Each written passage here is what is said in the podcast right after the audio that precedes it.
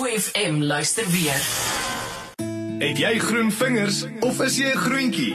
OFM tuinboupraatjie het praktiese wenke vir jou. Uh, nou ja, as ek uh, mooi kon gesing het, sou ek nou vir julle gesing het. Dis heerlike lente, die winter is verby, maar kom ons laat ek eerder by dit wat ek 'n bietjie van weet en dis tuinmaak bly.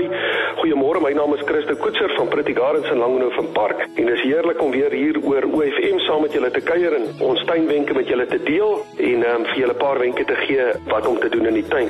Ja, môre is lente en hoe weet ek dit? Mens voel dit sommer net in jou bones. Jy voel sommer net dis tuinmaak tyd en jy's lus daarvoor. Ek wil hierdie week met julle gesels oor twee plante wat in die tuinboubedryf beskou word wat altyd vir ons die lente aankondig, maar ek gaan net nou vir julle hulle bietjie meer oor hulle sê. Um, kom ons gesels eerstens net gou 'n bietjie oor ons vrugtebome. Natuurlik moes jy al jou vrugtebome teen hierdie tyd gesnoei het as jy nog nie het nie. Gee hulle 'n ligte snoei en natuurlik dit is die tyd van die jaar wanneer ons vrugtebome plant en natuurlik rose ook. Net soos ek 'n paar weke terug beklemtoon het, dis belangrik om 'n groot genoeg gat te grou, seker te maak dat jy ten minste as jy nie 'n meter by 'n meter gat grou, vol kompos maak, beenmeel in die grond sit of superfosfaat. Daar's baie keer in die literatuur wat daar geskryf was dat jy albei saam gebruik. Dit is totaal verkeerd. Jy gebruik of superfosfaat of beenmeel en natuurlik as jy so gat grou, so twee koppies vol daarvan lekker inwerk in die grond en later as jou roos of jou vrugteboom dan nou groter word, is dit sy voeding wat hy kry en sy uitstekende wortelvoeding en jy sal sommer sien hy groei vinnig. Um, en dit geld natuurlik vir alle plante.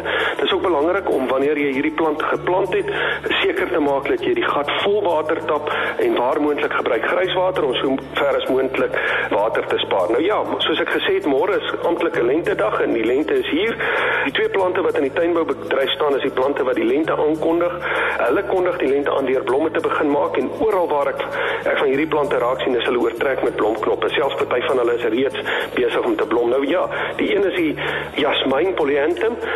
O, oh, hoe lekker ryk hy nie. Jy sal as jy in die kwekery kom sal jy ryk hulle ry daai soet soet reuk, die soet geur van die ehm um, jasmijnblomme soos ek sê wat natuurlik geassosieer word met die lente en dis 'n moed in jou tuin. Dis 'n pragtige ranker, is uitstekende ranker ehm um, en hy maak ook sommer vinnig iets en hy's nogal waterwys ook maak hy vinnig iets wat jy wil toegroei groei hy vir jou toe en hy lyk pragtig teen heining en 'n ideale plant om in die son te plant. Die tweede plant is 'n Cistus racemosus. Dis nie dit klink wel nie so bekend nie, maar hy is nie soos die jasmyn nie, maar is 'n is 'n pragtige plant met geel trosse blomme wat deur die lente en die somer blom. Dis ook 'n easy care plant. Nou as ek sê easy care plant beteken is 'n plant wat nie baie chemies het nie, nie baie werk het nodig het nie. Volson, jy kan hom gewoonweg net in die tuin plant of jy kan hom in 'n pot plant. So ja, dis die twee plante wat nou soos ek sê wat ideaal is om nou in die lente te plant. Dis nou planttyd. Gaan en maak seker dat jy oral in jou tuin kyk en plant daai gate toe. Dit wat jy nou plant sal ongelooflik mooi in jou tuin groei. Lekker lentedag en mag die lente vir almal in die lig wees. Luister weer na die OFM tuinboupraatjie aanlyn by ofm.co.za. Oorspronklike OFM potgooi Net vir jou. OFM Die klank van jou lewe.